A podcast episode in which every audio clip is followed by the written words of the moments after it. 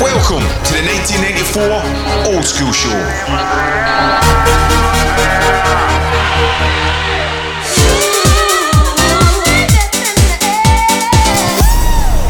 Watch your bass bins, I'm telling you. Hi, this is Mallorca, and welcome to another episode of my XL podcast. I hope everyone's home safe and well and looking after each other physically and mentally. We're all in this together, but I do believe we're all experiencing it differently. Some are not as lucky as others. Anyway, back to the podcast. On this show, I'm sitting down with my old friend Nick Fish, who's a Sydney based DJ. He's had a radio show since back in the day and he's DJed at just about every event all over the world. It was great to sit down with Nick in a quiet hotel room and just talk about his journey through music. If you've been enjoying these podcasts that I'm doing, please consider going over to my shop and buying a piece of merchandise. It could be my album, it could be a hat, a t shirt, a CD, anything that helps me continue with the podcast and help doing what I do. Don't know what else to say other than sit back, relax, and enjoy the show. I've got so many amazing episodes to share with you. The least you could do, share it on your pages, tell your friends about it, and spread the word. It's something I'm really passionate about and want to continue doing. Stay safe and enjoy the show. Enjoy. Play the 9-9 number and the people get sick. So, uh, welcome to another episode of the XL podcast. And today I find myself in Sydney, Australia, locked in my smelly hotel room with my good friend, DJ, Australian legend. Is that fair to say? Nick Fish. Hey, g'day, mate. Is that just to make it authentic? yeah, just uh, crikey. Where the bloody hell you been, Mal? Anyone seen Wolf Creek? Yeah, oh, that's, that's that must have put a lot of people off uh, coming to Australia. Well, probably certainly up Perth. probably put you off going out back. That's for sure. Yeah. Stay in the big city, you'll be safe, right? The first time I watched it, it was actually here in Australia. Yeah. it was on like the you know the pay channels. I'd watched all the porn. Yeah. And then I just thought, what's this?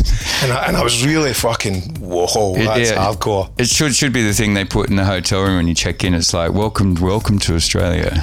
Don't go there. Yeah, if you don't pay your bills, this guy will come and see you.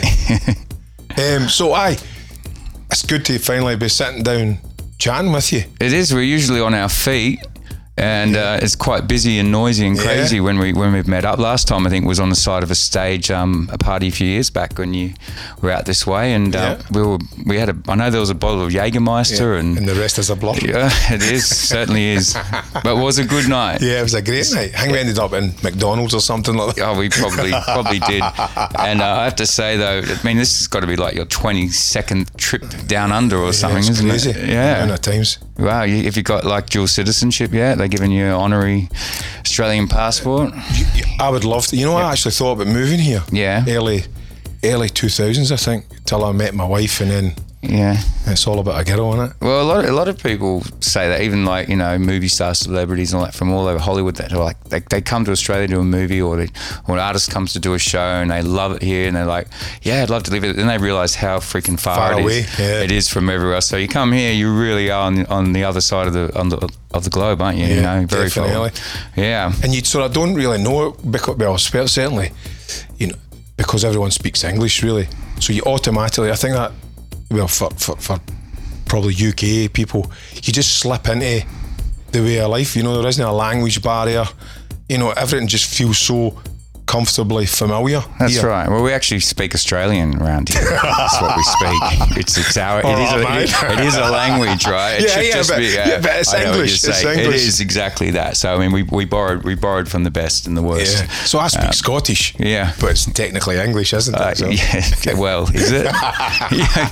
Well, that's I can. I can understand you. It's all right. You, you've had lots of practice. yeah.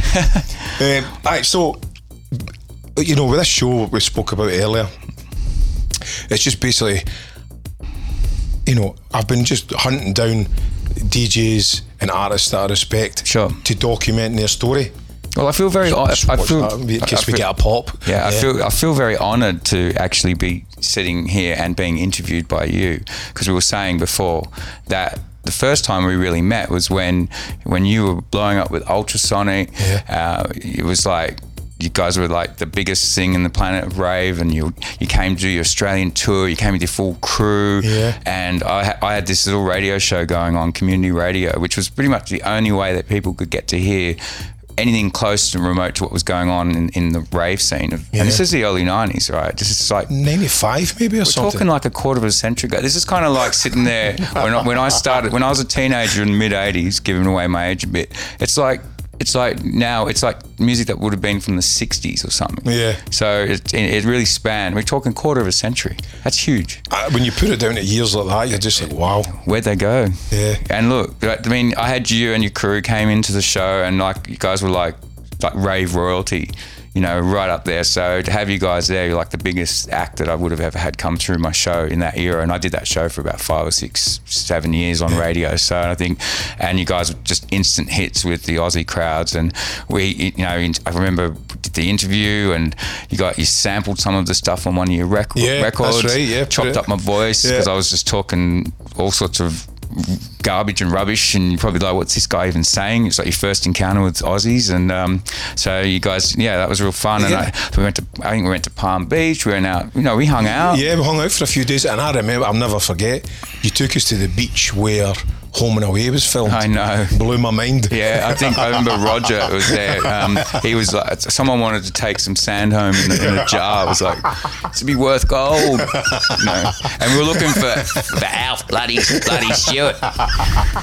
Stone the Flaming Crows. I'm just giving your audience a little bit of that Australian vibe. Yeah, that's right? it, man. But you know, he's still, times, you know. Alf's still on, on Home and Away here. I don't Is know he? if it's still got. I don't know if it's got that generational following there, but he's still there. It's still on, and it, you know, and, and and it's probably still as big as it probably was with a full new generation. Yeah. I just sort of drifted away. Yeah, they even do official tours there. You can actually get a home and away bus and go and like see all the locations, like the little crazy, Hollywood down under kind of thing. Yeah. So, but yeah, we had some good times. And uh, the point of what I'm saying is, I, I interviewed you, so just to be sitting on the opposite side, it's like we've flipped the record over, Yeah. and I'm seeing you on the flip side. After 25 years, Mm.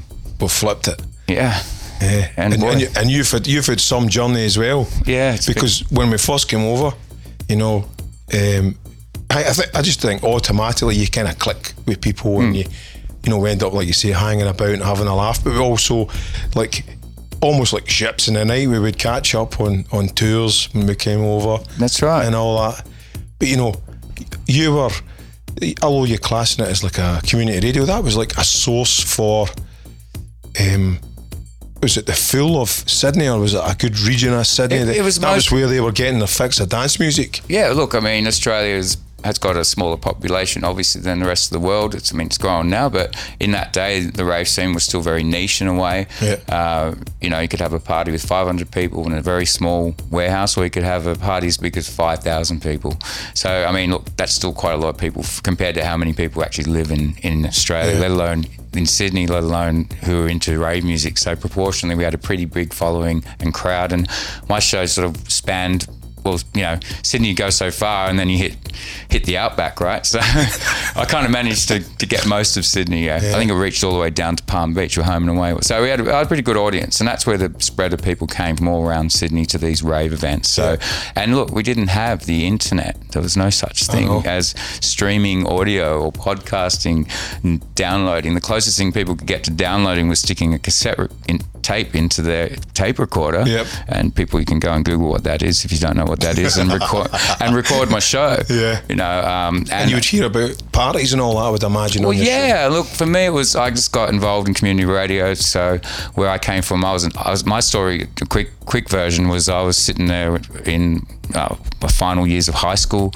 and on Monday night listening to a dance music show playing acid house music in about 88, 89, and. Um, I, my mum would be screaming out to me, "Go to bed, turn off the radio," and I'd be like listening to the show till one a.m. And I'd ring them up and I'd win CDs, and I won a ticket to a party once, and I went there underage to the party, and it was the acid house era. So it wasn't really when I say acid house in Australia, it wasn't like the UK rave sort of acid house. It was a bit of a mixture. Sydney's got like a big gay community.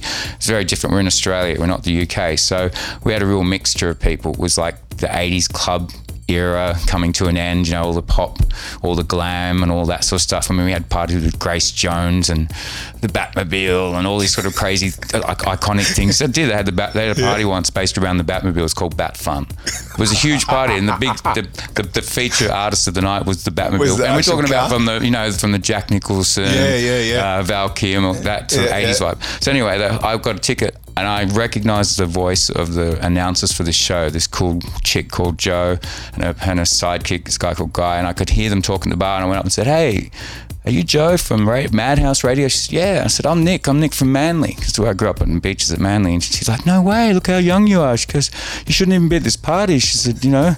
I said, I know, but I want a ticket. Anyway, I got to know her. I, I just said, look, I loved what you do. The music just sucked me right in. I, I, I just, this is the only place I've got to hear anything like this in my life. And, um, you know, I managed to become friends with her, finished high school, and we hung out. And she introduced me to all the people at the record stores where I could buy tunes. Was you buying tunes before this? Uh, yeah, I look, I I grew up. I was fortunate. I think as a teenager, I was sort of the younger side of like in the mid '80s pop sort of stuff. So I got exposed on radio to like you know Duran Duran. Yep. And Girls on Film, Planet Earth, those sort of tunes really resonate. I like, I love that synthy sort of sound, big synth pop and um, you know, and Blondie, all that, and Yeah. uh, and I think the song that really, even going back a bit younger, when I was probably 12, 13, as a teenager, I was like holding a one of my mum's hairbrushes and in front of a mirror, and of all the songs on the radio, and they were playing it, let alone me miming it, was um, Grandmaster Flash White Lines. Yeah, what tune? And uh, what a tune! And I just had no idea what it was about, but I learned all these like rap lyrics and started reciting them to my mum, and she's like. How do you even know this? You know, I had no idea what this was about. so, yeah. yeah, so I got that exposure. Remember, we had no internet. This is like radio. This is the 80s. So that was kind of, I thought, a very eclectic mix of mainstream pop, Yeah. dance, you know, Dead or Alive, You Spin Me Around. You Yeah. know, I started going to clubs at the end of high school in my local neighborhood and um, a really famous DJ that um, is unfortunately not, no longer with us, Paul Holden, he was DJing and I was like 16 years old in the club and I could see his eyes above the decks. It was my first encounter with a DJ, actually paying attention to what they were doing. And, and he was playing anything from Kylie Minogue to Rick Astley, but they were different versions of the songs. And I was like, what is this? How can there be a different version? What's he doing? They were extended mixes, right? Had no idea. But then he was mixing them continuously. Beat mixing. Yeah, and I was like, yeah, beat mixing them. A lot of those Stock Aitken and Waterman sort of Yeah. stuff had a constant beat, and that he was beat mixing Technics turntables. I peered over and was like, what is this? Yeah. Why has he got two of them? That was my first question to myself: is why has he got two? And I'm like, oh, of course, to keep the music playing. So my whole exposure to it was all very ferocious and uh, very absorbing. But the one You just want to know more and more for that minute, aren't it you? just it came hungry for it, Yeah. man. Like really came hungry for it, you know.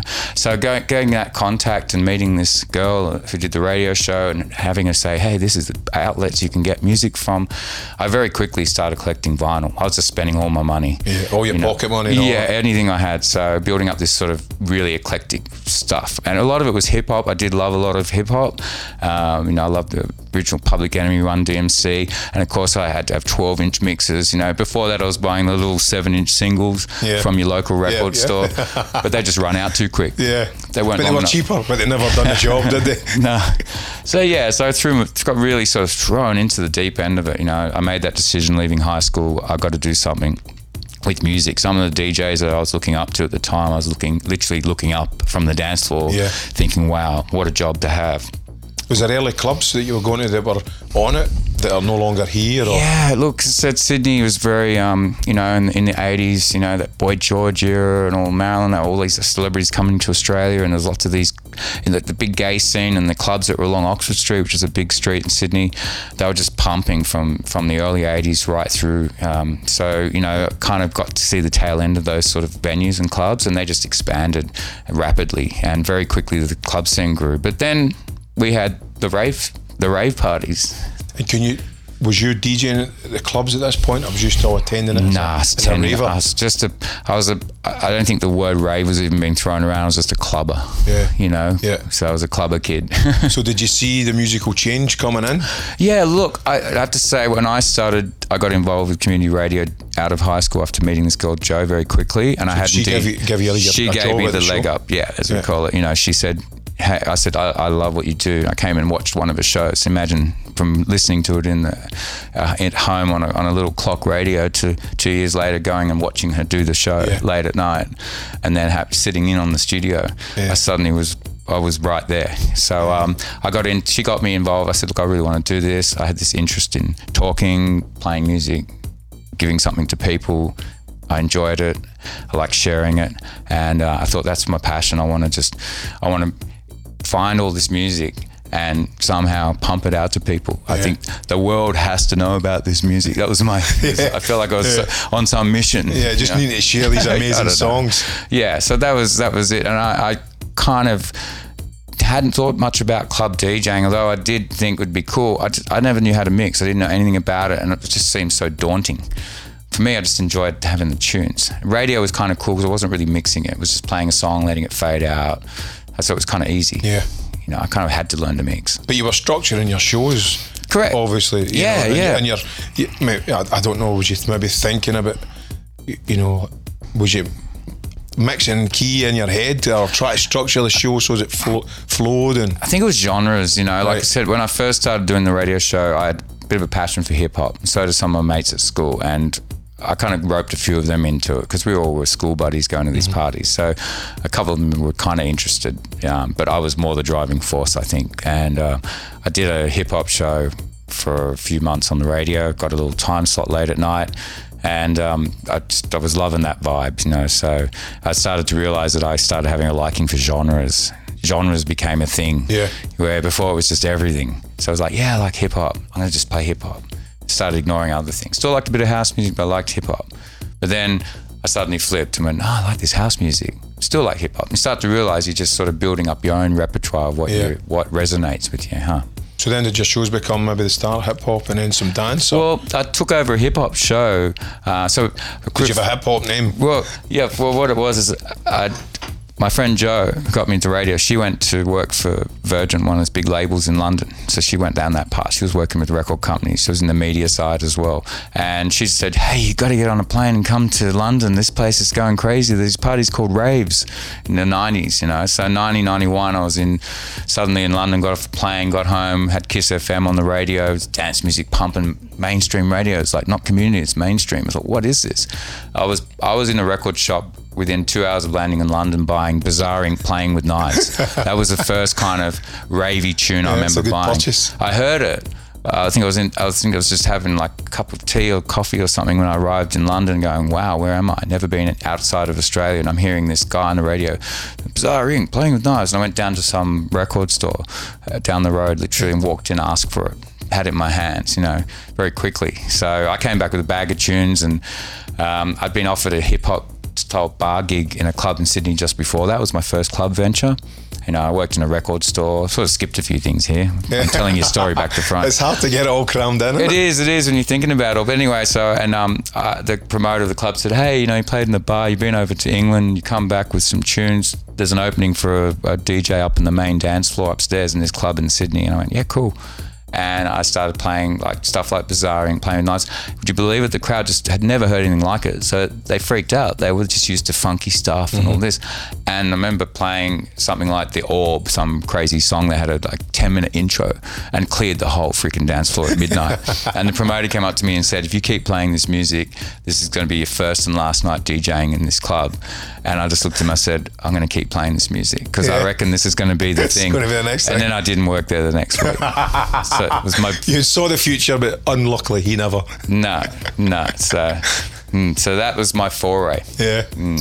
So if we if we were to kind of pick maybe two tracks from you getting into it, what would what would they be like? Going right back, like the tunes that really kind of made you decide music's my thing. Two songs really that I bought when I went to London on that trip, besides playing with knives, um, which is an awesome song. Everybody knows it, and a rave anthem. Um, kind of house, kind of rave, sort of crosses over. Really, uh, T99 Anastasia. Yeah, With that a- orchestral yeah, crazy, thing, it? that was crazy. Um, that just blew my mind. You know, what is this? Yeah. And um, another track was called um, it was Meat Beat Manifesto, and I think it's called Helter, Helter Skelter. Meat Beat Manifesto were more of a dub sound Yeah, system, right, yeah. experimental, industrial, um, and it was funny because I think the common thing, if you hear the two tracks, is they had the same kind of. One was slowed down, had this sort of breakbeat loop, and the other one was just sped up. It's a similar thing. So I kind of made a connection there and started to realize I was looking for beats within songs and looking for links in there. Completely different genres. One's Yeah. down tempo, very dubby. I think Renegade Sound Systems, all this kind of like real dub Yeah, yeah. sort of stuff. So um, I started to become very affected by. You know what music could do to you, sort of on a mental level. You know, Yeah, really yeah. spaced out kind of sounds, and the fierce broken beats, and I don't know, just that whole impact of rave. So those two tracks were pretty pinnacle for me. And, and two sort of different ones, like you say. Oh, very different. Kind of like put you in different moods almost, innit? Yeah, yeah, absolutely. Yeah. yeah. So we take a break, play them, and then come back, take up the chat. Oh, yes. Reactivate.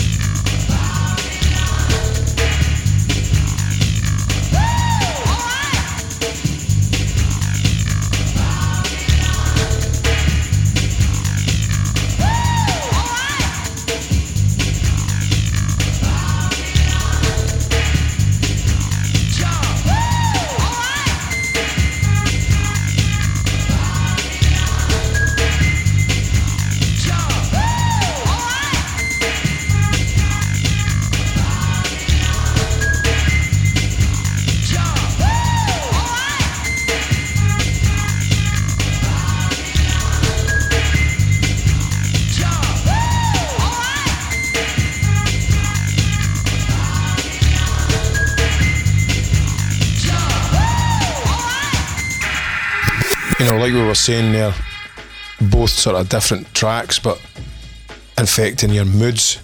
Um, and we were talking about Meat Beat Manifesto, and I was saying I remember the logo and all that. And Hmm. Did you buy that in Australia or was it in your trip to London? They were they were tracks that I picked up in London and brought back.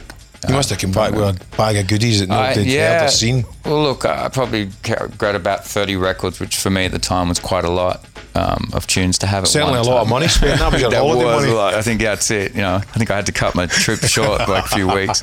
Um, but yeah, like I said, the Meat Beat Manifesto. After hearing it, you've got this sort of dubby bass lines that's like it's kind of almost like what Prodigy was before Prodigy were Prodigy. You know, like Yeah. I could see where bands like that maybe got their influences Yeah. from, and because these guys were so industrial kind of band, you know, so it was very different. And then it's got these ferocious fast break beats in, but the tempo still kind of gives you a feeling it's going slow. And yeah, I think break beats really did it for me. That's when I realized um, with what rave was, and um, you know, I got into a lot of hardcore. What was pre, you know, drum and bass and that. Like, Yeah, yeah. Um, for a while, I just almost went away from Four to the Floor and went into these broken beats. Um, so, and and and T99 Anasthasia was kind of like.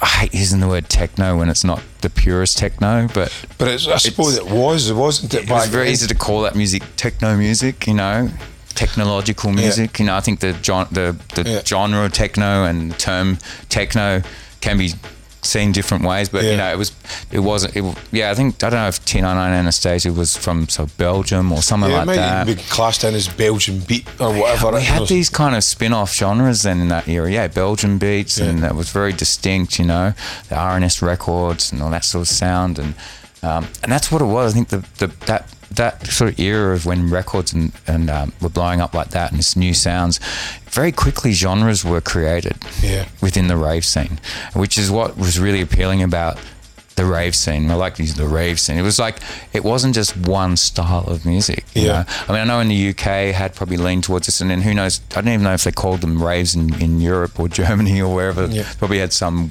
I kind of the it was just pretty much acid house, and then I think rave became like the bastard son of acid house, and that's maybe like what you were talking about when the, the breakbeat thing came in, and it was just slightly more sped up, a wee bit more aggressive, hmm. and then I don't even I can't even remember. So, you know, it was just it was called a rave. You hmm. know, I think even with acid house thing, it was called rave, but certainly the genres split. You know, when you were going to a rave, it was a wee bit more gritty, breakbeaty. Sure, and But remember, still, with loads of music getting played within the night, it would just get a bit more crazier. But I just need to remind you that we're talking about some guy in Australia like me and, and other DJs as well that were working like again no exposure to internet. The closest thing we got to knowing what was going on in, in say the UK, especially UK, was a very big heavily influenced to Australia. We fed off that scene.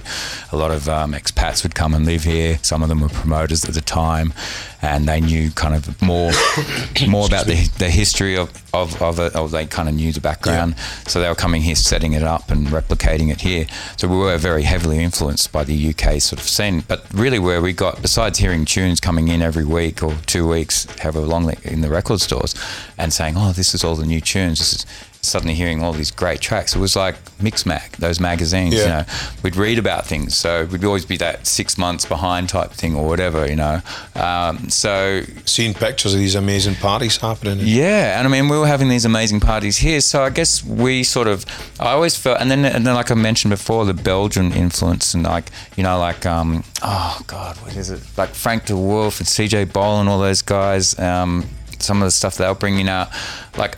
I don't know how much of that went directly into the UK market at the time in the 90s, but a lot of that came here. So I kind of felt like whatever was going on in, in England and other parts, you know, of the UK was great. That's what's going on there. But I think in Australia we were developing our own take on rave.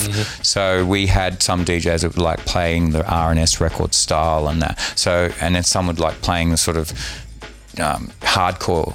You know, pre-drum and bass style, and some people were playing Italo sort of high energy things. You know, and um, All at the one all at party. the one party. Yeah. Yeah. So there wasn't like a hundred percent same genre all night, and I think that's what made it really appealing for uh, somewhere like Sydney, Australia, to have this smaller crowd that was just feeding off, you know, granted, some people would like that style more and this, but everyone was pretty open minded. Yeah. I think that's what made the, the the rave experience very eclectic and colourful and and enjoyable for everyone because it was always going to be a diff- every hour or so you could count on it changing Yeah. quite dramatically, Yep. different moods, and promoters would program the nights like that. And of course, you had then you started having offshoots where you'd have the more parties that were just hardcore. And that, uh, but again, that was just development of genres. Like when Happy Hard came in, Yeah. you know, and then suddenly there was like 20 DJs out of nowhere that were all playing Happy Hard, and so they'd all get put on at the same party, and it'd be a Happy Hard party. Ah, okay. That was just spin-offs of that. Yeah. But in the early days of rave, it was very eclectic and that. So And did certain DJs get known for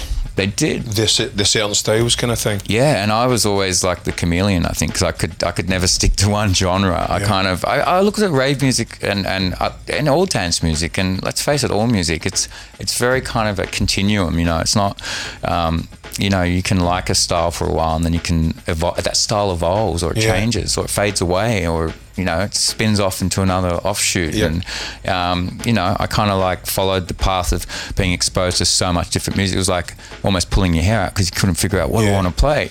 I think as well because you'll get your show, you can't really just play one style. You know, You- and you've got the you've got the audience here to to feed everything that you're Yeah, and it made it bloody expensive for me because I could never stick to one genre. I found myself buying records. I go, I know I'm not going to play this out, um, and other DJs would play it out, but I just like the song, and I'm going to put on radio, play it on my radio show. So, Yeah. so I built up a pretty hefty vinyl collection. Um, by, by you know being so caught up with all these different genres of music, keeping your eye on them all. Yeah. I never even thought about that because hey, it wasn't like you could download it or somebody's sending you a CD. You had to buy the actual vinyl. it cost you twenty bucks back in the in that day, and it's cost you twenty dollars now, and twenty dollars back then was a lot Yeah, compared yeah. to now. So yeah, um, I mean, the majority of them imports was was Central Station Records and that. But that they came about and were they running a label at the time or Yeah, look, they were running a label, but they were just sort of relicensing tracks. Yeah. I mean, look, um, something that maybe you had broke? Yeah, they'd so- pick it up or whatever. Sure. So, I mean, talking about that sort of having our own identity um, in in somewhere like here rather than in the UK, as a reference, you know. Uh, like producers, DJs would start making their own tracks here.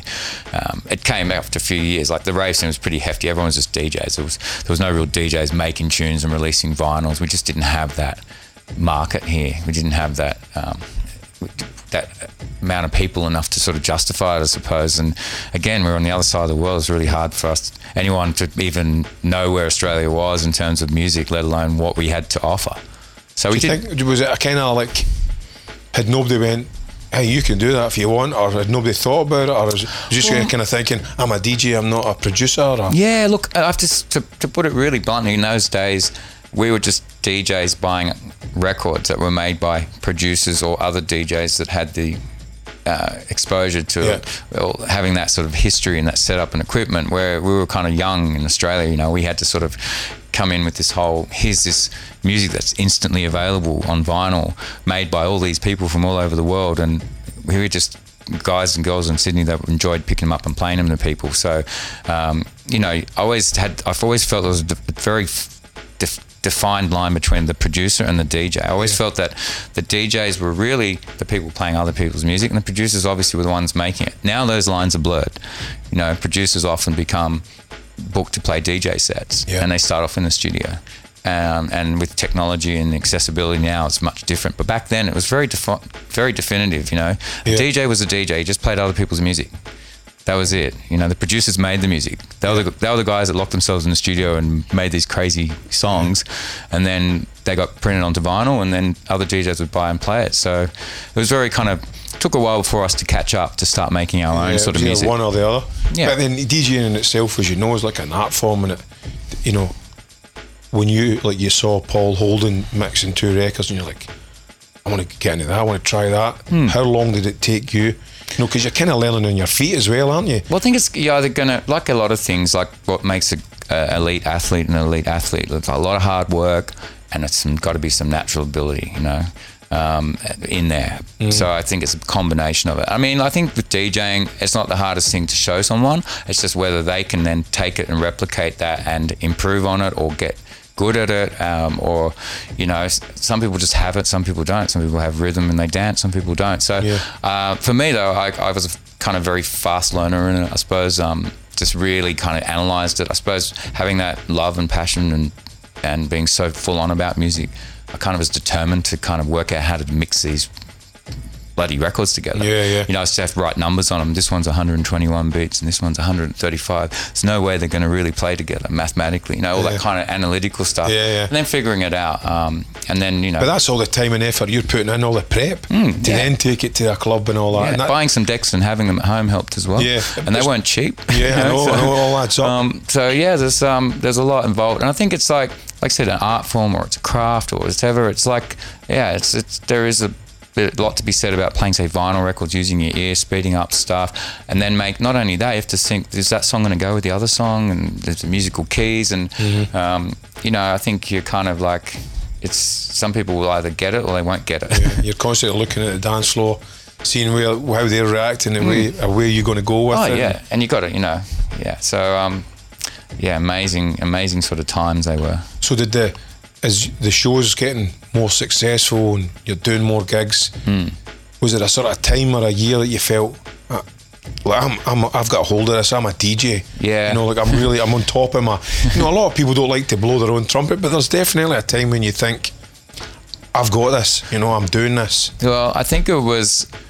Uh, but for me, it was a very um, a, a gradual thing with radio because my radio show gave promoters an outlet to promote parties, and through those, I got invitations to play at these parties, and I had to sort of earn my stripes. You know, I'd be given the first set of the night in a, in a rave, and but that was great. I didn't care what time I was on; I got to play at a rave. you know, you're paying me to play at a party. What? That you would have Uh, I- I would've- to go, I would have gone there anyway. You might have given me a free ticket, but I would have gone. But yeah, so uh, as much as you know, then it was like, oh, you're playing the morning set, but that was more of an honor because you're playing the last set. You know, you had to really give people something to take away from the party. Yeah. It was a big challenge. The only thing that sucked is you have to be up all night. But hey, that wasn't too much of a problem if you were there partying and being, you know what I mean. But um, it, when it's all good and said and done, like in terms of, you know, very quickly, I, I you know, saw that I became fe- featured more at these parties, along with other really good DJs at the time that were my mates, became mates. Very community based. That was the other aspect of raves that was great. You know, the whole community vibes. You know, Yeah. that family. You know, Uh, would a crew come with you to parties? yeah, and you'd hang out afterwards, and you know, um, we'd all DJ at these parties, and then later on we'd be back at someone's house, and we'd be all laughing about how great the party was, and we'd just be all like just normal people having fun. Yep. But when we were at the rave, we were like performers putting on a show, Yeah. and we all took it seriously. We all liked to have fun with it, but we knew that people were coming to want to sort of enjoy this music. We wanted to deliver the best we could. So, but at the peak of it for me, um, I kind of, I guess people can kind of have the luck of something or fall into something or something just comes into place and that's what sets them off. Um, in 1994 was probably where I realized that raves have been around 91, 92, 93. We've been building up this scene. Genres had developed. People, uh, you know, you got to build your reputation for what you had to offer. And um, I got to make my first vinyl record, 1994. And not many of us, if any of us, were doing that Yeah. at that era. So that was a real privilege. And that became by certain circumstances. I got approached by a young group of uh, producers or you know performers that wanted to that were called South End. They wanted to they liked listening to my radio show and they were ravers and they had made their own music and they asked me to give them an opinion of it and I said, hey, make it more ravey. Put break beats and things in it. Do this, Yeah, do that. And they said, "Do you want to come to our studio and like sit in with us and help us develop these songs?" So, um, yeah, all of a sudden, I was remixing their song by being in the studio with them and literally saying, "No, do this, make this, make that." so I really yeah. wasn't pushing any buttons, but they felt so much like that I'd created, added something to their song Yeah, coming in like a producer. like a Producing producer. it, Like yeah. yeah. it doesn't mean I was pushing the buttons. And I mean, I played a couple of riffs. I said, hey, how about try this? And then they developed on Yep. it. They were the artists. Yep. And um, my show was called Musicarium, and they put out a song called "Take Me Up." Uh, which had a vocal track, like female vocal, beautiful voice, and very uplifting and um, very melodic and very synthy based. And I just put all these fierce breakbeats in the songs and s- rising sirens and Yeah. things and you know some cheeky illegal samples that weren't probably cleared at the time that we warped and twisted and it sounded really full on and suddenly it was like this ravey tune and they loved it and it got released on vinyl What label? um, it was on Volition, which was a local label. Mm-hmm. And they were doing a lot of things like groups called Severed Heads, and that were very kind of industrial slash indie dance. So this was their first venture into something very melo- melodic and poppy, Yeah. and but it was ravey. It was like 170 beats maybe or something. That BPMs. fast I don't know. Maybe it was maybe a little bit slow. It was pretty Yeah. fast. Anyway, but the the thing that came of that was at the time. Sydney had put in a bid for the Olympic Games, and um, we were waiting. We were waiting. We were waiting for the announcement of it. And this is while I was while I was doing this a few days recording with them, and the announcement came, and we literally had set up like people were having outdoor parties on Sydney Harbour on big screens, waiting for the announcement of the three cities that were going to be in the running for the Olympic Yeah. Games for the year 2000. Pretty big thing, millennial, and um, this Spanish. Guy, his name was Juan Antonio Samaranch. He was the head of the Olympic Committee uh, at the time. Really old guy, and he got up to make the announcement, and everyone was holding their breath. And people were around Sydney Harbour watching on big screens, and it was broadcast all over Australia, and everyone was waiting to see if we were going to win the Olympics. And then he said this announcement saying, "And the winner is Sydney, Australia," and everyone cheered. I remember seeing that and thought, "Fuck, that's my song. I'm gonna, I want to make a song about us winning." The Olympics. Yeah, Not so yeah. much winning the Olympics, but just that the winner is Sydney. It was just Yeah, like this real Some this is a hook. I thought, am I stupid? Am I crazy? Is this could- could this work? And I went to these guys and they sat there and I went, yeah, Nick, uh, sorry, we don't get it. I went, the winner is Sydney. Like this is us. We're, we're on the map globally. This is it. Yeah. Anyway, I convinced them to make this song, and they made they they said, leave it with us. We'll, we'll make a bit of a tune." And came back and had some like French anthem thing, like dun dun dun dun dun dun. dun. I said, "This is Australia." I went, "No, fuck that." I said, "We need to start this song with big sirens going." "Whoa, whoa, whoa." It's like this is like we're coming for you. We're Yeah. alert, you know. And um, we did it on a Juno 106, some sort of rising thing. Found on there. Said this sound. Made this track. Went to Sony, who were the the the parent label of Volition, and they loved the remix I did of this song "Take Me Up," and they thought this other thing was rubbish. So I said, let's put on the B side of a test pressing and see what happens. Put it out, test pressing. DJs got promoted. Started playing it in mainstream clubs. This winner is Sydney song, and because it was You're fresh. also playing it in your sets as well. Yeah, my sets yeah. on my radio show. Yeah. Yeah. we're in a big deal. Like, hey, I made this song. It's, it's, it's a big rave anthem, you know. And I thought when people hear it, they're going to come running from outside the rave, going, the song, and they did. You know, they did. It kind of it worked. It hit the mark. Just clicked. and it clicked, and it even got on mainstream radio. Went into like the top forty charts at the time, and that was hundred percent, one hundred and seventy BPMs. Ah, okay. And we should play it just to Yeah. just to hear it. We'll play. Will we play that? Will- there another one you want to play as well? Yeah. oh, you can play "Take Me Up" and that. If you like. Yeah, I don't know Let's if, do that. if you can fit it in. They're both great songs in their own right. So, so that's was that under the South End name then? It was South End with Nick Fish. So I sat there and said, "Look, full credit. You guys have the studio, the gear." It's an idea of mine. Uh, I think we should really, you know, it's, it's this is once we realised that Sony came back. We're talking Sony Music, big label, and they said, "Hey, we we want to we want to make this big. We want this to be its own single. Yeah. We, we this has been on like mainstream radio. This is in the top top. It's getting rated top forty plays.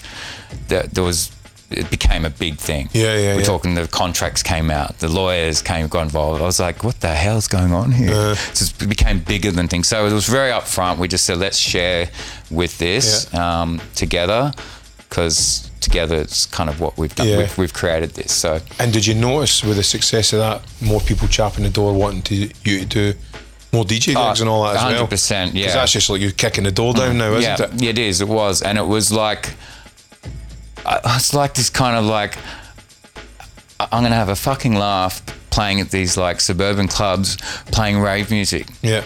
You know, 1994, 95 was still going underground. It was a bit of a fine line because it was like I suddenly going and playing these commercial venues, and uh, But then you're spreading this sound. that's what I thought. You know, you're, you're sharing again. Yeah. Sharing your music to. it was kind of like putting your balls on the line in a way. It was like breaking away from the pack a bit, saying, "All right." It wasn't so much breaking away. It's like I'm taking this somewhere else. I think this needs to go everywhere. We need Yeah. to, um, and and like in all fairness, in places like Melbourne and other big cities, they had their own version of the rave scene. Yeah, things are bubbling it- everywhere. Look, and it piqued their interest. Suddenly, I got offers to come and play interstate, and I was one of the first guys to get that whole crossover playing. And um, Melbourne were very welcoming to me. I brought a different flavour to their raves, and um, it became my sort of second city. I had a very good relationship and, and with and love for Melbourne and the scene, and they were just equally as big and had as much to offer as Sydney, but in their own way. Yep. And um, all of a sudden, it just I think that wasn't the be all end all for the scene, but I definitely felt like I did something that helped.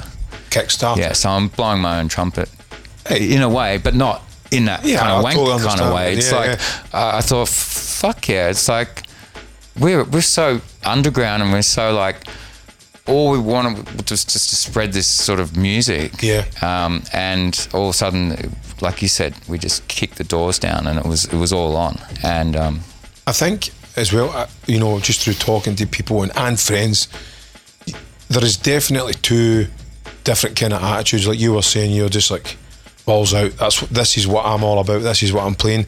And then on the other side, you get people who like in those sort of situations freeze and bend to, oh well, I might just have to play more commercial or you know play stuff that I'm not into. Whereas it really does take a lot of commitment to be just be going. This is what I'm all about, and this is what you're going to hear. You know what I mean? It's like hmm.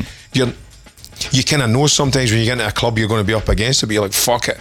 This is what they're getting. That's right. No in a stubborn way, but you're just adamant of pushing this sort of your vibe and what you believe in. Hmm. It, look, it was it was again a double edged sort of I like to call it. It was like, yeah, I'm going to come in and say, here I am, here's what I got. But you know, I de- definitely had some moments where it didn't work on the dance Yeah. floor. I had those flashbacks to the first time when the promoter said, you know, You'll never be. You never, never play play town again. um, and I had some clubs, I'd say that they were pretty shocked by it. They Yeah. couldn't, they they were never expecting what what it was going to be about. But what was really cool is that people from the burbs, the suburbs, were also people that would come to raves. They lived they lived out in these places, and they thought it was pretty funny or pretty cool that I'd play at the local tavern Yeah, okay. on a Wednesday night. You know, I was booked on the quietest night of the week, so it came with a bit of a cost. And but suddenly the, the club would get fifty people, for Just example, on a Wednesday Wednesday night that wouldn't normally be there. So cha-ching, cha-ching for them. So And that- that was probably like kids from that area going, "There's fuck all happening here. Let's make a night." Yeah. And let's get Nick over. You know, let's get the guys we're listening to, and just let's everybody like. It's it's kind of like what was happening in Scotland and all that as well. People were just creating their own scene. You know, if they didn't have a a club to go to to enjoy that music, they would like take over a bar, a pub, and start it themselves, kind of thing. yeah, And so- also, it's a good wee Wednesday night for you, isn't it? That's right. It's something to do in between the one rave on the Saturday and the other rave on the Saturday because it did become like that. We got like everything that became saturation and, and yeah, things. so- as things went on later. Yeah, and I mean, of course, it's going to be when something gets bigger and bigger. Everyone wants a piece of the pie, and then every, Yeah. everyone wants to be a promoter, and um, you know. And I got to see a lot of it. Got to see it all from different angles, from being a DJ being booked to also doing the radio show and having Yeah. people, kind of more people, sort of knocking on my door to promote their parties. Um, you know, so I got to see all the angles of it, and. Um, you know, like anything, you sort of go, oh, that's where it started and that's where it is now. And then, of course, at some point, something had to give. You know, Yeah. the bubble has to burst. Yeah. You know. So before we talk about that, maybe we can maybe play these two tracks from your production past, and then come back.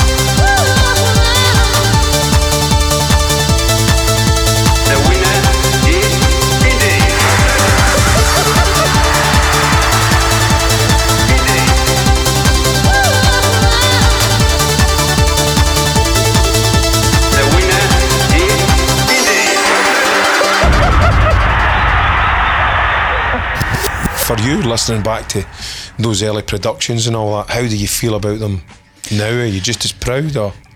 I'm proud of on on the I say the finished product, like just what it, what the song was about and um, the sound and everything. In terms of the technical production quality of it, could have been done maybe a lot better than that. But um, I you think, can always tweak things in your head when you listen to things. yeah, look and look and and I suppose the downside was the, that in the year 2000, six years later, Sony decided that hey, we've got to get our money's worth out of this deal, and it's the Olympic Games is around the corner, and they enlisted every freaking DJ you could think of that had become producer or producers that had become DJs, and um, suddenly there was like a double CD release remixes by this DJ and that DJ, and they're all like either friends of mine or not friends of mine.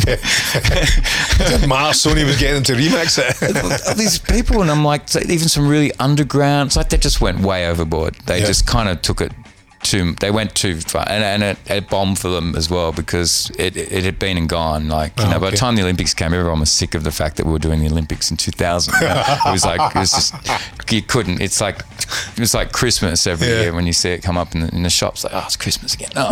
Yeah, yeah. so, um, uh, but there were some good remixes of it. But, um, and I even did a really cool remix with a good mate of mine, Jumping Jack. Yeah, I was that name. Remember that? Yeah, yeah. So um, he was an awesome producer, and I did some other work with him as well um, in, in his studio. He was just such a good technical person and that, and um, uh, he's a very quiet achiever. Like he never really sort of could have done s- so much stuff, but he didn't. He was, he was a great DJ, great DJ, awesome DJ. One of my favorite mixes, so smooth and very own style. But um, he was so good in the studio as well, and he was happy to do engineer tracks and stuff. Yeah. So um, I, I kind of pushed him and go, let's do this, let's Yeah, make yeah. this. Let's, and we did a few productions together. But sometimes you need that. You need like the machine and then someone who's kind of like coming to the machine to feed it with the ideas. Yeah. and that's how it kind of works. Mm, and look, and, and going back to talking about Sony, um, you know, not that they deserve any sort of you know free advertising here or anything, but whatever. But they they did. We had a um, a DJ John Ferris who got involved with a project that they did called Dance Pool, and they were bringing out like you know releasing Tokyo Ghetto Pussy, you know, and that sort of stuff, you know, those sort of tracks locally, and um, pushing sort of and had a thing called Strictly Techno compilation album and other stuff, and they did a thing called um, DJ Beats Beyond the Turntable where they got as many Australian DJs that were wanting to produce together and did a big project and released a double vinyl, and it was really successful. And that actually brought together the, the the country, like the nation, like in all the big cities. Started making it your own scene and all Yeah, that. our That's own scene, like- how the UK had a scene and it. It's, this is like Australia's finally being recognised. Yes, yeah, exactly. So, and that was really good. That was kind of like, you know, not very much, not long after actually I did the winner is. It's sort of, I, I guess what I was saying. I think we opened up some some uh, some gates there, you know, and um, showing what can be done, and Well, we're just yeah. it's kind of like that fucking fuck it attitude. I'm going to do this yeah, we, we developed, um, you know, a little bit of an industry beyond just being DJs playing at rave parties. Yeah. you know, we- I, I remember the first. I think the first um, track that I heard that was made by Australian producers was uh, Quench and Dream. oh, what a What a fucking track! anthem, huh? What a I Did you know it- they guys? Were they from Sydney? No, I think they were Melbourne based. Melbourne. Yeah. Um, That must have featured heavy in your sets back in the day. Oh yeah, absolutely. And and funnily enough, now more than ever, like at these old school parties, you know, whoever's playing at those parties would generally want someone will play that Someone's song. gonna drop that. Absolutely, it's like yeah, Um, exactly. So I mean, we we definitely were able to contribute output to the world from Yeah. from here in little land of Oz down under. Yeah. Yeah. And another thing I kind of noticed, it's, it's great to hear you talk about, like, you know, what Sony was doing and what you guys were doing, all the other DJs, and you, when you finally felt that, like, Australia had a its own scene and its own group of DJs and all that. Because me coming over, sorry, mate, me coming over once a year or sometimes twice a year. You know, we'd be over every weekend if it wasn't so far away. But over, you know, like a, a very short space of time, we realised, like, wow, Australia's got like every international from all over the world every weekend. It's almost like you guys were spoilt for choice with all these internationals. But I always kind of felt like it's you know how how do you guys feel about seeing you know people just coming in to your scene when you're working so hard to build a scene hmm. and again back to what you're saying it's like a double-edged sword you're maybe playing the records and making these records popular in Australia and then the artist is just kind of like getting invited over and just coming over like yeah Well, that's the thing. I, the, the I've actually had some people like um, well-known artists that came here years later after their records were popular, and they finally got brought over for sets. And I, and I have to say, a few of them I actually I spoke to, and I kind of it was it was it was sort of like I, I felt like I kind of gushed a bit because a couple of them said, "Hey, look, you know." I know you and I know some other guys. It wasn't just solely me. Okay, played our music, and if you guys hadn't have, we probably wouldn't, be Wouldn't here be there, yeah. for this. So I guess in a way we're kind of like, it's cool to have you here. That's awesome, and and they actually would acknowledge that, Yeah. saying, "Well, look, we really know why we're here." Because I think some of them were pretty surprised that that someone would ring them from the other side of the world in this little country called Australia and say, "Hey, mate, you want to get on the plane and come over and play a set?" And they'd be like, "What set?" and then leave out that the, the actually the journey was like fucking 30 hours That's it. But um, like, look, who wouldn't want to like in Europe, win- winter in Europe or anywhere else in the world, and you get a call in the middle of winter saying, or just leading into winter saying, "Hey, do you want to come to Australia for Yeah. like three weeks? We'll, we'll pay for your accommodation, and you'll play in all the cities and get jet setted around and wined and dined, and we'll pay you money, and you just have to play your music, and it's going to be summer by the way, and you go to the beach every day." That's a bit of a no-brainer, I think. That's me what, think about it Yeah. yes Yeah. so, um, but yeah, look, it was always fair. Look, I suppose um, uh, it's only the only kind of negative or backlash would be um, it was kind of sort of controversial in a way. Would be yeah, sometimes. I suppose promoters would jack up the prices because they had to pay more money f- to get people over. It by the way, people cost money to to, Yeah. to fly on a plane, right? And- flights it's a big expense isn't so? I mean, so ticket prices would go up at parties, and then of course you'd have you know your your people out there, the punters, and that'd be like, oh, you know, well, hey, you know, this one artist, two artists, not even my favorite one, and I'm paying triple, and I want to see the locals, and Yeah. you know, um, and look, there, there was some time where you know, I suppose some parties would get saturated with so many internationals, but this was before festivals came around. Once the big festival scene came around, like the mega festivals, it's like people expect nothing less than having Everyone on it. 35 big Yeah. headliners on there. Anything less, and and they won't go. So I guess different time, different place, different vibe. But um, yeah, we there was never that feel of being threatened by people from overseas. You know, it was just more like you know we became. We, we became the warm up DJs for everyone, you know, at some of these events. But hey, look, it was only one party here and there. But Yeah. Yeah, it's probably more the punters that griped about it than us. You know, I thought it was pretty cool. Like I got, I've got to play with the Prodigy, I got to play with Carl Cox, I've got to tour with Carl Cox. You know, uh, completely different genre to me, but that was the point. You know, the promoters would like in Australia we had that vibe going on, so I got to meet and play alongside some pretty awesome artists that I highly respected and and um, I would have done those gigs for free, but I was getting paid to do it and got to hang out with them, got to meet them, got to make some good friends, and got to meet people like yourself and your crew.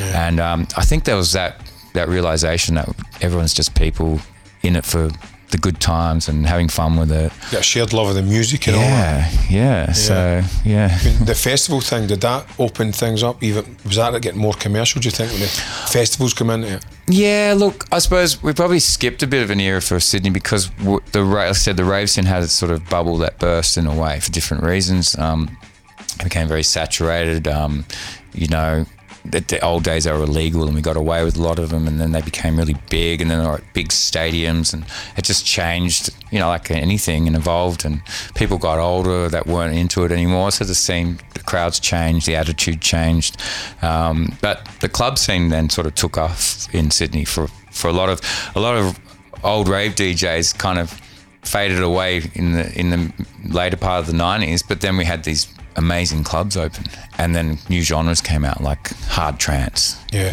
I think that was something you very much championed as well wasn't it the kind of hard trance kind of sound I reached my my fill with rave I think because it it could only split and splinter so much. And I think when Happy Hardcore came along, I started sort of gravitating towards. I went to Germany in 1994 as well, briefly for a quick trip. I had some family there, and um, and I picked up Commander Tom RMI. Wow, what a tune.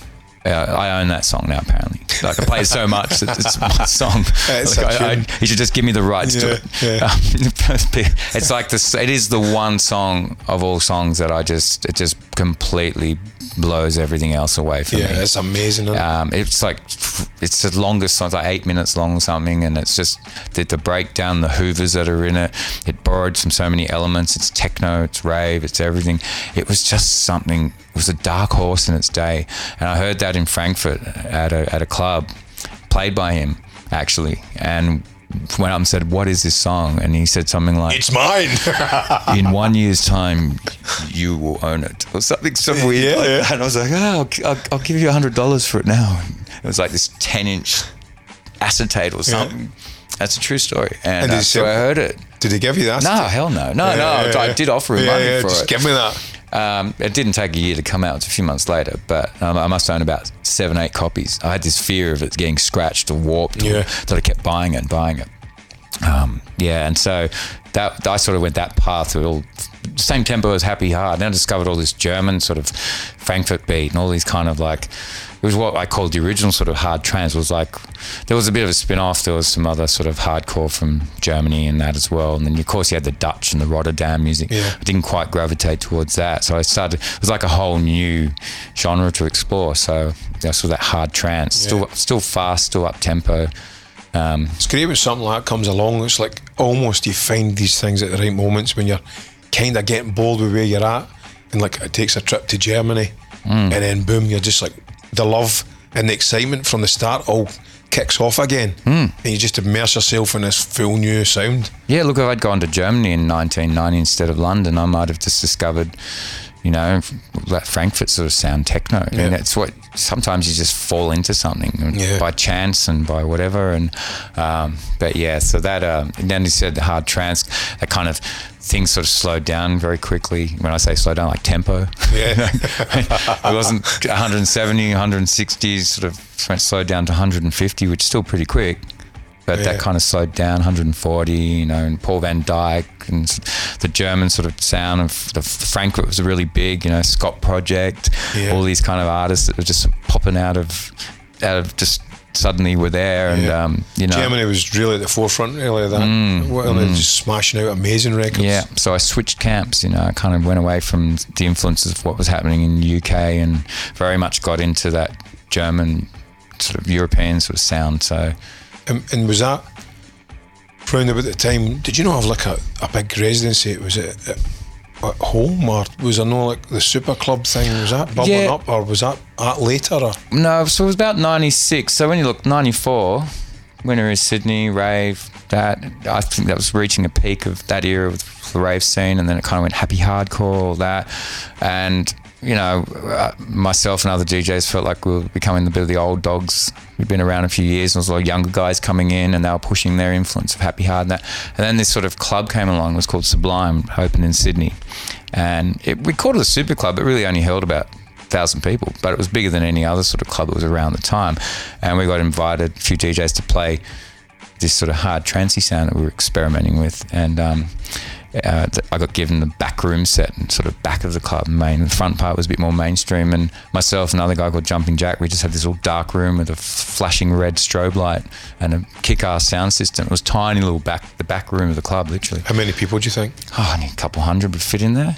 It was actually so it was it was like a false wall that at when our sets finished at 4 a.m. they'd open it up just to give a bit more room for the club. It, was, it was crazy. So it was a tiny little back room, um, and I, I got given a three-hour set. So to jumping jack, we used to share it, and we'd take turns early and late, you know, and. Um, that was a real good chance to explore these journeys of long Yeah. sets. So it wasn't this rave anymore, one hour, you're on and you're off. It was like three hours and you could grow. And, you know, a lot of this music had this sort of flow and journey to it, you know. Start off soft and trancy and then build up the intensity. And then you'd have acid sounds and a Yeah. peak. And, you know, you could really take your set to another level. And did people really get on board with this kind of vision? Yeah, people would poke their heads in this back room. Going, What's this going on? Yeah. You know, could hardly see in there. Just flashing red light. Yeah, I became notorious It was um, yeah huge, and, and that went on for a few years. You know, we really built that club night up. Yep. Um, a lot of people just refer it to as back back room of subbies. They call it. Mm-hmm. Subbies was a, the affectionate nickname for the club Sublime. Yeah. So um, and that was yeah 96, 97. So it wasn't too many years after that sort of peak of the rave, which we sort of went in a different direction. Yeah. Did you ever? Was you ever tempted to take that sound to the big room or? We tried it. We got, you know, we get booked to play at whatever the raves were at the time, and all I'd find is I had to play everything on like plus eight to keep up with it. it was like it became a big effort. Yeah, you know, um, couldn't quite get it fast enough. So, oh no, we look, we still uh, there were some parties, those big ones called Transmission, where they they decided to take that club sound Yeah. and make it into a big event. So again, we created. Uh, we we stopped calling them raves by then. Raves was old Been and school. gone. Been Yeah. and gone. Yeah, we were just we didn't even call them. We just call them parties. Yeah. Kind of boring. We didn't have a cool name for them. It's like it was called the the event name. Yeah. Just like how festivals became known, like Tomorrowland and all that. Yeah. It's not like you know. It's a rave called Tomorrowland. It's Tomorrowland. So all of a sudden, these parties was like, "Are you going to Transmission? Oh, What's Transmission? It's just cool party Yeah, yeah, called yeah. Transmission." that was it. So um, you know, we we kind of yeah, we did. We created a bit of a market there. So we had the clubs versus these occasional parties. Um, so it was like a stage two of the rave scene. You know, old ravers that had slowed down a bit. Really, Yeah, yeah, yeah. yeah. And was there a sort of time you felt like you were? A, It was a peak, and then you, you sort of did you feel things kind of dive in a bit, or yeah. Well, I suppose were coming you bored, or you know how how did you? No, look, I um, I also sort of along this along the same time started. I released a lot of compilation CDs of um, the, the. DJ mix CD market was huge. You know, there was a lot of big ones from overseas, and um, some people locally did them. You know, Central Station Records. Ministry of Sound. I did this, they did a series called Hard Energy, so I was involved with that along with some other DJs, and um, it, it was um, a really good vehicle. Again, sort of pre-internet, pre-streaming. People could walk into your mainstream record shop and uh, music store and pick up this compilation CD. It was kind of underground in a mainstream music store. With all the tracks that they loved, or yeah, kept them really fresh. And, Yeah, yeah. and it was, you know, take no prisoners, you know, just put your set on, you have your big hits at that time. So um, that was a really good vehicle running alongside what was going on in Clubland. So that had its own, and that opened up a lot of doors as well because you do something for Ministry Sound and they do a, a national tour under their brand. They would market it. And you'd play in all the capital cities, so you'd make a, a lot of money off touring. Yeah. Like you really would because you get nothing much for mixing the CD. Um, you get a little fee, but then you kind of get 10 gigs. And when you added up what you earned from it, it was pretty good earner. Yeah, And, and um, that would be interstate all over Australia. and you're all, yeah, everywhere. I mean, I got to see parts of Australia would never visit, never have visited or got the opportunity to because I couldn't have afforded to, to fly all, all these places and stay there. So great, more opportunities. So there's always these little spin-offs of things that were going on. So and not just myself, other DJs. We had this circuit around the country. We'd we'd all follow this little circuit. You know, What was the circuit? oh, you could go Because from, I mean, people listening, sorry to interrupt, but people, you know, you, I think you have to al- almost pinch yourself to realise how massive Australia is. in land size. Yeah, like um, crazy. From Perth to Sydney is a five a Five- five, yeah, hour, five-hour flight. flight. One way, three and a half the other way because you got tailwinds blowing you a bit faster. Go figure. But okay, Sydney to Melbourne, one hour. Yeah. Sydney to Brisbane, one hour. You go somewhere like Sydney to Darwin, the, the top end. Hmm. Nothing like rainwater from the top end. That's like a three-hour flight or something. You know, it's not. It's not. You know, it's fair distance. So equate that to Europe. It's like flying from what, say, London to Berlin is what an hour or forty-five minutes. Yeah, a wee bit longer than that. Is it an hour and a half? Yeah, yeah. I don't know, but Yeah. it's sort of like you know, um, it's like traversing Europe, one side of Europe to the other all the time. You know, every weekend or odd weekend doing that. But the circuit would kind of follow a path. You'd go, you'd always want to generally, no offense to Melbourne, but you go, you start up north, and go Brisbane, Brisbane. Um, it's a bit warmer climate. It's above, you know, towards the equator, so it'd always be nice and warm. You'd go, actually, you could go Gold Coast, which was like a, a mini Miami, Yeah. slash Vegas, and then you go Brisbane, Um, this is like you know 45 minute flights to one hour to Brisbane. Then you go up further north to Townsville.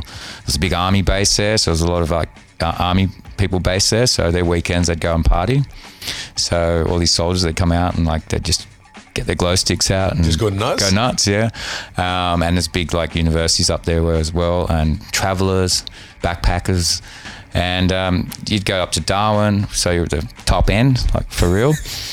And uh, if you were really lucky, go across to Broome, which is like the furthest you can go from Sydney. It's like huge. It's like the other side of the country. Yeah. Uh, and then around to Perth, and then back through Adelaide. So we're going around the circle. If you look at a map of much right Australia. round yeah, Australia. and then Melbourne. I mean, not not it wasn't like strictly that's the path you'd follow, but if you did a tour, it would usually be I don't know maybe Sydney, Brisbane one week, and then um, Sydney, Melbourne, and Sydney, Adelaide.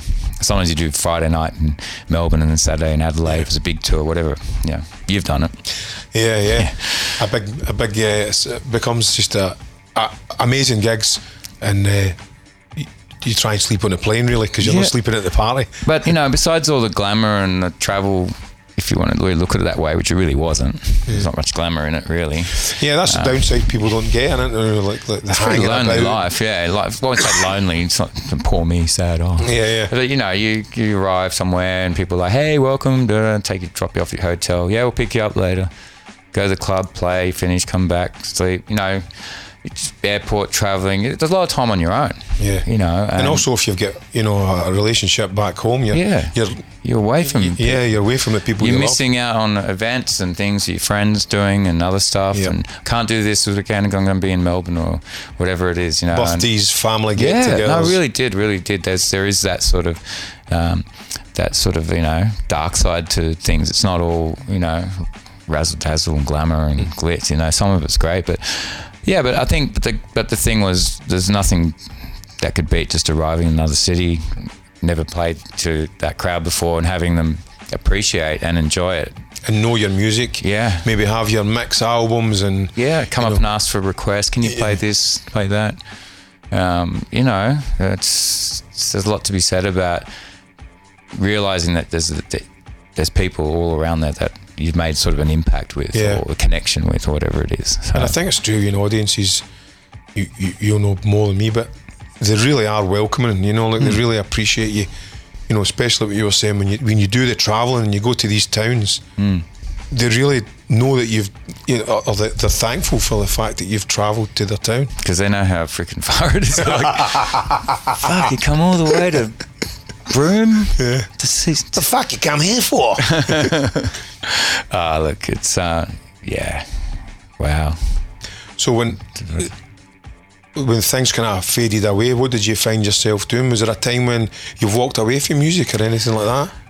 Ah, Look, Because I mean, you doing the comps, doing the tours, that's definitely got to be yet another peak in your career. Look, I think uh, for me, I had that. I had a couple of peaks, and then at that 2000 millennial era, that club Sublime was talking about, we moved to another location, which was another club called Home Nightclub. They took over it, and Home was from a crew from the UK that had an equivalent in London.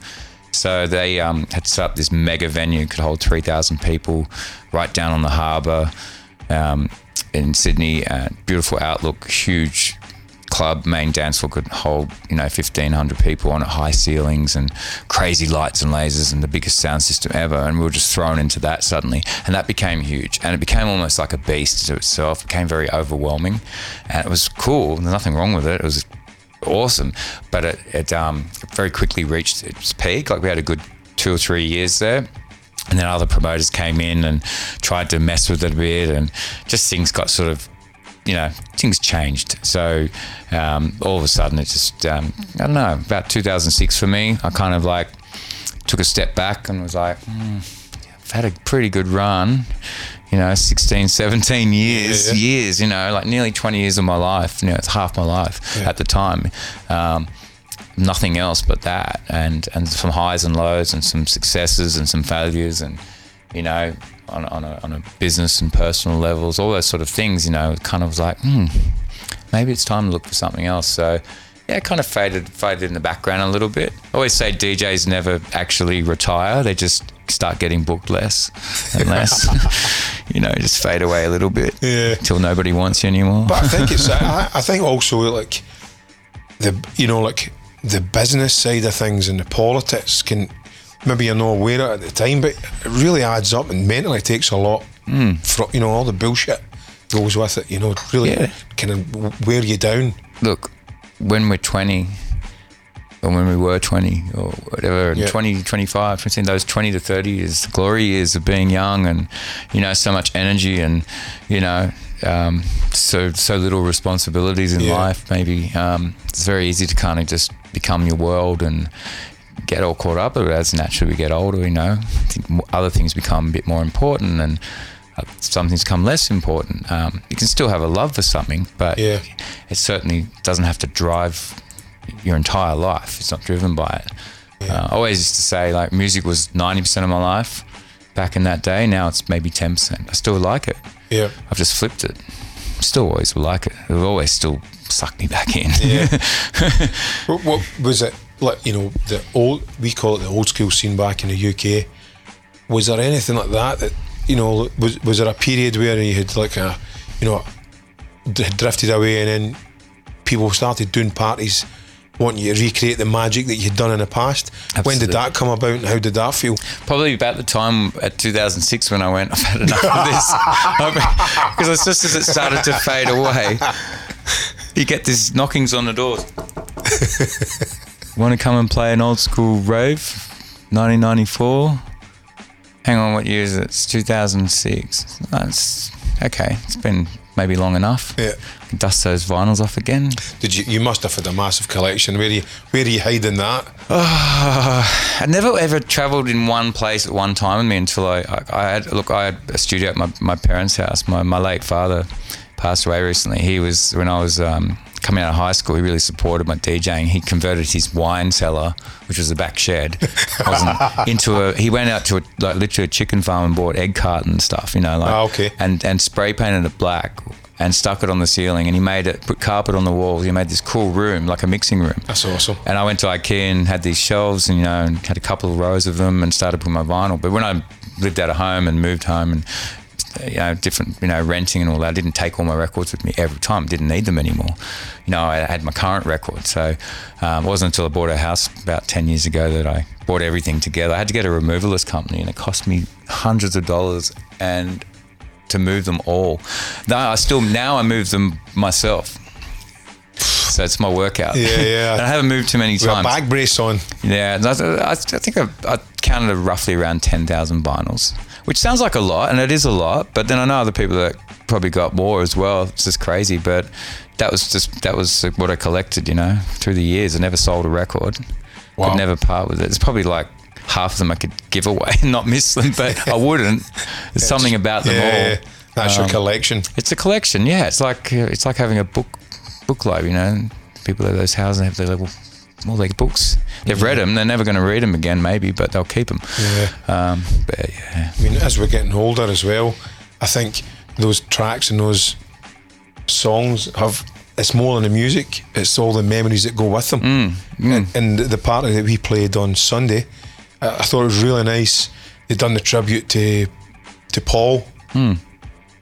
and and and it kind of reminds you uh, how much time's passed, Mm-hmm. and then maybe like we're getting older and yeah.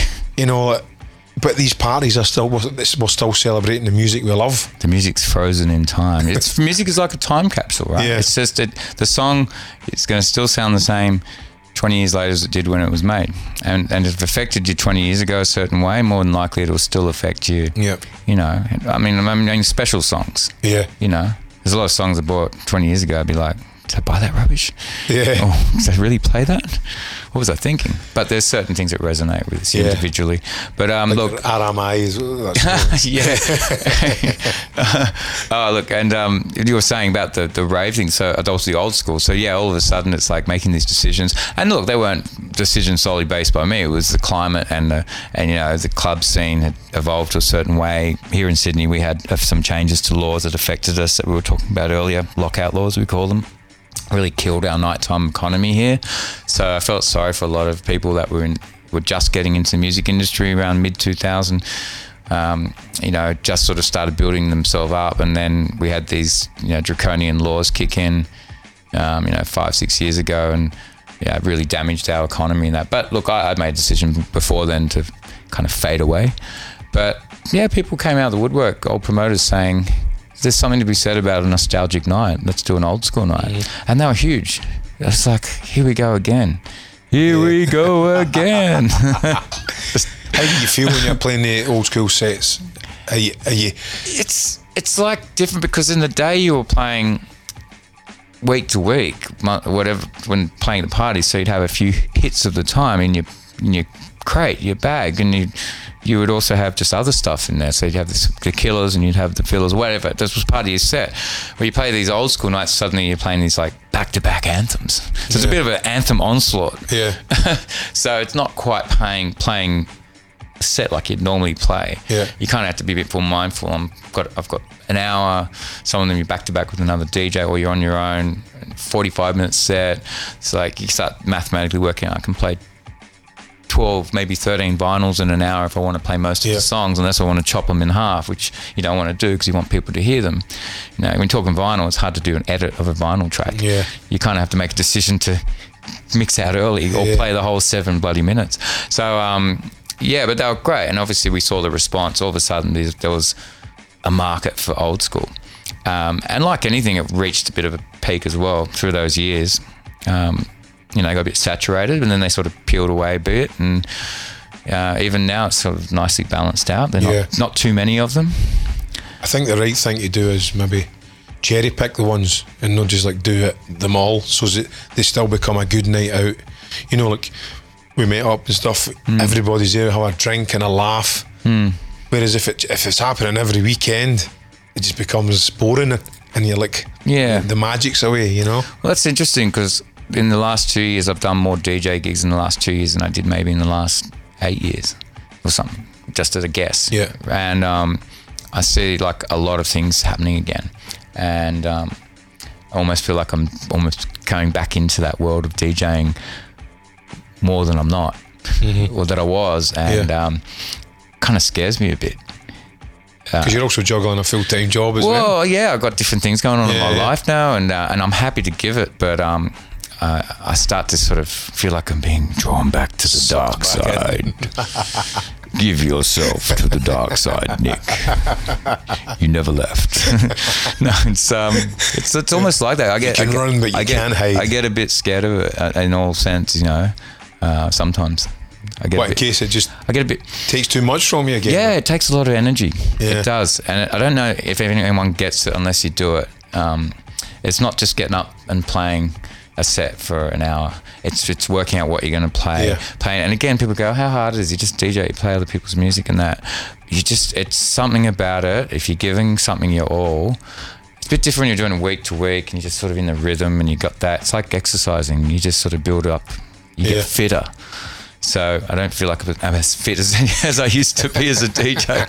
so I play a set and I'm off. I forget it's like three days. It takes me three days to recover, right? Yeah, yeah. Um, then we're doing these epic sets, you know, all night, open to closes. It's like never even did them back in the day. It's like all of a sudden someone's like, "Yeah, come and play for six hours." Like, what are you going to give me to stay awake for six hours? No, like, I mean, like, wow, six Yeah, yeah. hours. I could, as long as I ever did three hours, and you know, Yeah. that was a long time ago. So, um, yeah, it's just that kind of it's that life balancing. Yeah. But hey, it's fun once. But you know, I can sound like a grumpy old DJ man, but I'm not. But Yeah, You're older and wiser now. yeah, and look, once I'm there, the rule book gets thrown out the window. Everything I say is just rubbish. It's like, here we go. Yeah, I'll have one drink and I'll be home after my set. Oh, no. So you know, um, a bit of a hypocrite when it comes to that. But it, I suppose it just sort of scares you because you realise how all-consuming it was, and um, Mm-hmm. you know, there's a lot. There's a lot of things going on in the world now. I want to still do, haven't Yeah. done. But Yeah. hey, it was. It's fun. It was fun then. It's fun now. Yeah. I, I think it's more a case of enjoy it for as long as you can until you really make the decision that it's either not going to be there anymore or you're not going to be here anymore or you're just going to maybe pack it all in. But No, I don't think retiring's on your no, repertoire. that's what I'm saying. That, that's Yeah, why I left that last. I don't think I'm going to pack it all in. No, I only have to take one look at my room that I got at home, my mixing room, and just see the enormity of it all. Yeah. And just put on that one record by myself, no one else there, and just suddenly find myself hours later playing more records with no one else there. But then they got this great thing called live streaming, Yeah. isn't it? So that's my next mission, just to keep to, to go back through all this music over the years and different eras and genres. It's like I don't think there's enough time left in my life to be able to do as many streams as I want. In all honesty, there's just so much music. Yeah. It's like it's crazy. Oh, what about even? You ever thought about even like doing a podcast or you know like a show Yeah. again, talking to other artists and stuff like that? I did that for when I got into hardstyle. I kind of left that out. That was like another era. I know. I suppose it was just something again. I sort of at the end of it all. I kind of uh, I did branch off from hard trance to hardstyle. I just started getting exposed to this sort of music, and um, it consumed me very quickly. it got me crazy. I did a podcast show for a while. Like I did about 22 episodes and put a lot of work and effort into. it. Loved it.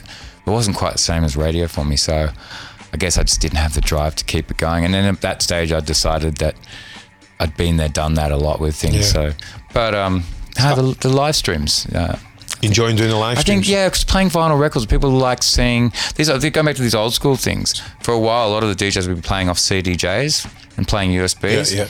And then in the last few years, there's been this real push to no, go go back to the real deal. Play your records. the original art, yeah. artistry of play, playing. these. yeah, and play. So now, no, we do these old school nights. Everyone's on the decks playing vinyl, Yeah. and I think there's a lot to be said because the clubbers and people coming along like to see that. Yeah. they see the movement in it, and it's. I think that's when it, when a, when a DJ can really prove a show is is is worth because like anybody can DJ these days, but you know put a set of turntables in front of some kid or some DJ and they would, they would really struggle. Hmm. You know, it's not like you can't just pick it up. you can drip sweat on them. Yeah, Like leaning all over my records. records. have got gel and hair sweat on. Just, you can literally drip bodily fluids onto the onto the music while it's playing. Spill, spill Jack Daniels and all sorts. Try doing that with a USB stick. Yeah, the whole yeah. thing would like go sparks. yeah. also like I always remember putting the, the you know the, the needle on the record and the, the tune's rocking and then you maybe get wrapped up in the party and you take the needle off the wrong record and all. You did that? I've done that several times. Yeah, I had to say I've probably done it twice, maybe three times. but you know, I also like when someone's a record that just inadvertently skips, just a little thing that just Yeah. keeps it real. So everyone's Yeah, like, yeah. everyone's on the beat, and it's like. "Oop." It's like, and it used to be in the days when it would happen, and the whole crowd would go in unison, like, whoa, like it was like, whoa, Yeah. moments, like, yeah, even if it caught a loop, you'd have to do you just nudge it just to get out the loop and Yeah, yeah, I remember actually lift having so much fluff because depending on the club, be so much dust. I had so much fluff. I could see like a quarter of the way through the song that the, the record wasn't going to make it. The needle wasn't going to make the whole song because it was getting to that, Yeah, yeah. and you could hear it going like more muffled, like fire. And I remember actually just going fuck it, just lifted the needle up, and the, on the club just flicked the finger underneath, got the yeah, it made this horrible tr- scraping sound, and then literally just dropped it back. It was like this little moment, and everyone's like, "Whoa!" Song's back on, cleared.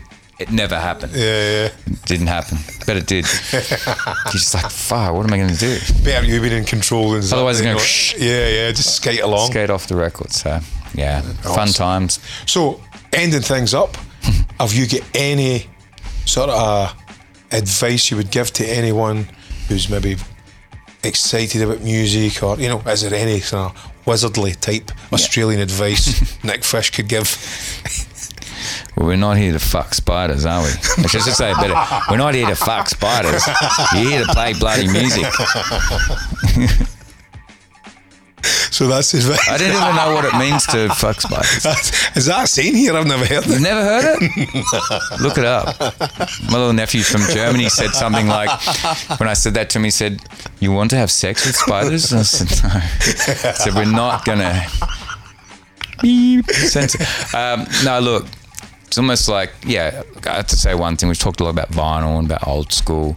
Um, I've always had this firm belief of like, you know, it's it's not how it's being played. It's just what's being played. Like you know, Yeah. uh, musically wise. So I've never bought into the purism of if it's not vinyl, it's not real. I, I personally like playing records much more than a CDJ and USB sticks. That's my personal preference. Just I like touching and feeling the vinyl record, that tactile feedback you get, just hands on. That's just what I that's what I was exposed to. But if I started DJing now and love the music just as much, then digital all the way. I'd be like, what is these record things? Yeah. How do they work? You know. Um, so yeah, I just think it's. I think it's.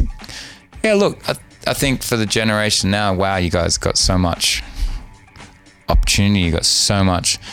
It's it's almost like too much because like music is so accessible. But what I do notice, and I've heard a lot, I love people. What's old is new again. It's happening in every genre. Yeah. I love hearing these kind of techie house tracks that are out now that are just literally playing riffs from old tunes, like a little nod to it all. It's almost like w- the music evolved and evolved, went so many different ways, but now it's kind of come back. It's that cliche of coming full circle and that. So, and I do think. I hate to, never thought I'd say this, the younger generation.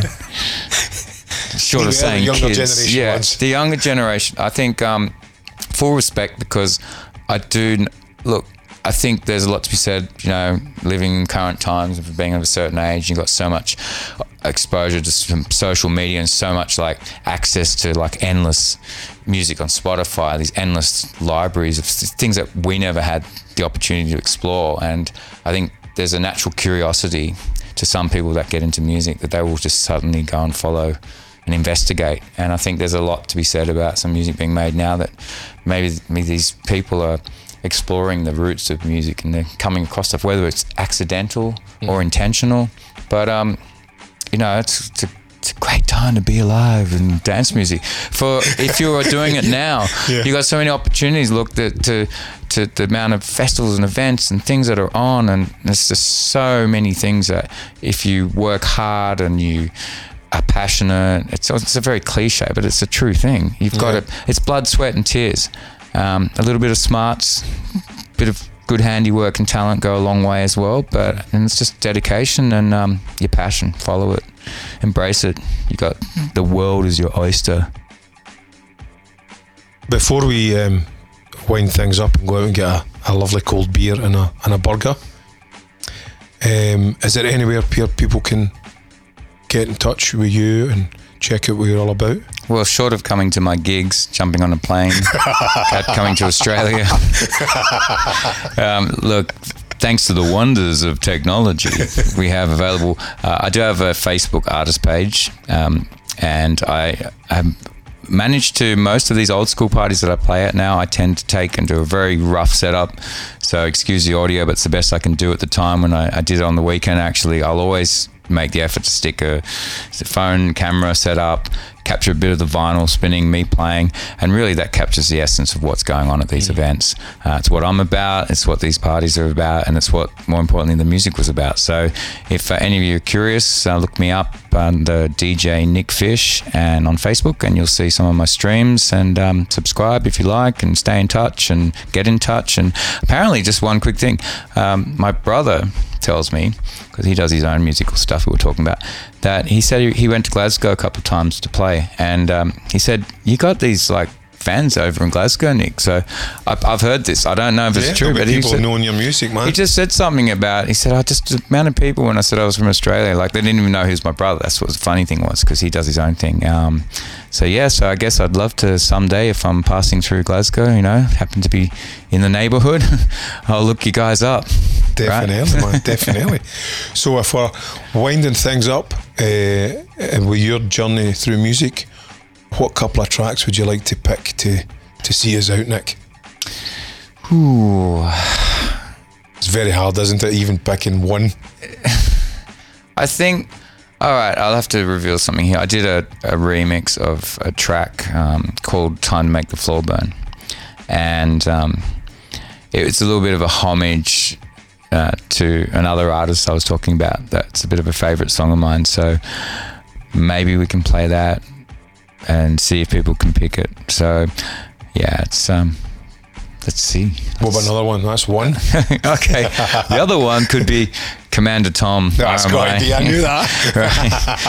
Right. and then that's a little bit of a hint about the song that I did. It was kind of a little bit of a nod to him. So, you know, I had full respect for that song, sort of changed it all for me. And um, I had an opportunity to kind of put a little bit of that flavour into this this song. So, Oh, wicked. listen to them side by side. And they're Yeah. very different songs, but I think you'll spot the reasons behind sort of Yeah. how I made this remix uh, after hearing that. So, yeah. Brilliant. Uh, Have you heard the new remixes that's just been released of Are Am Eye?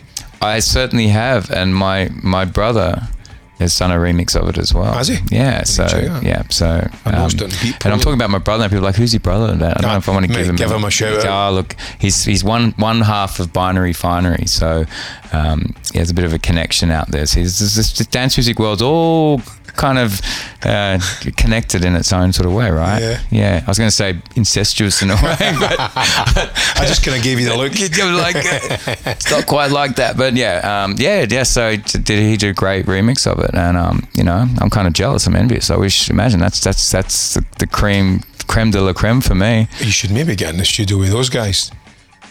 Bring out. You know, there's that kind of funny thing with siblings. You know, you kind of sometimes just better doing your own thing. Yeah. yeah. They say never go into business with family or, or friends or something. I don't know. Yeah, no, he's, he's he's on his uh, musical journey. More power to him. But yeah, it's w- wicked remix, and I think some other there's some other Yeah, killer there's quite a few. remixes. I just seen it was like a full package. The only one I sort of recognised was um, John Askew, which has been out for a while, uh. Yeah. more as a bootleg. Yeah, but like I was saying before, when I did that song, "The Winner Is," it's like sometimes there's just only one version of a song that should just Yeah. be what it is. So The it's great that people do mix. the homages and all that, but um, yeah, nothing to me will ever beat the original of that song. So, It's amazing. so in whichever order you'd like to play them, feel free. Mate, it's been an absolute pleasure catching up with you and chatting today. Likewise, likewise, and so, it's such an honour just to have this opportunity to speak with you so freely like that. I mean, um, I was such a big fanboy back in the day. You know, I didn't know what to say when you guys were on my radio show, and now we're just sitting here like like old grandpas in our rocking chairs, just chatting away, whittling on our veranda. yeah, it's been fun. Yeah, Good man, thank you. yeah. I'll see you on the flip side, right?